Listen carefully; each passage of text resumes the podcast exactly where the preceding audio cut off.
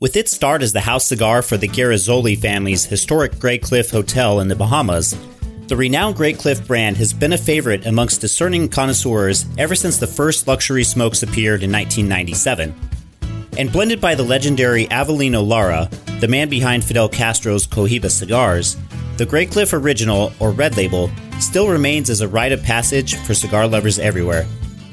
Each Graycliff Original cigar features a complex blend of Dominican, Nicaraguan, Ecuadorian, and Honduran filler tobaccos, which are joined with both an Indonesian binder and Indonesian wrapper leaf, resulting in a smooth, balanced, and immensely flavorful experience.